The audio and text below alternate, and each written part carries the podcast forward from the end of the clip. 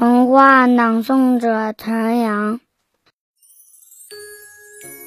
小野菊坐在泥巴的后面，侧着头想到：我长大了要有一把蓝色的遮阳伞，那时候我会很好看。我要和蜜蜂谈话。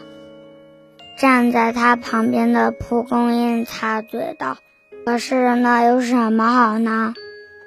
小野菊马上问道：“可是你会比我好吗？”我长大了会有一顶女性用的黄色小边帽，我要戴一只白羽毛的毽子，旅行到很多地方。小野菊沉思地说：“那真的很好。”可是我不要像你。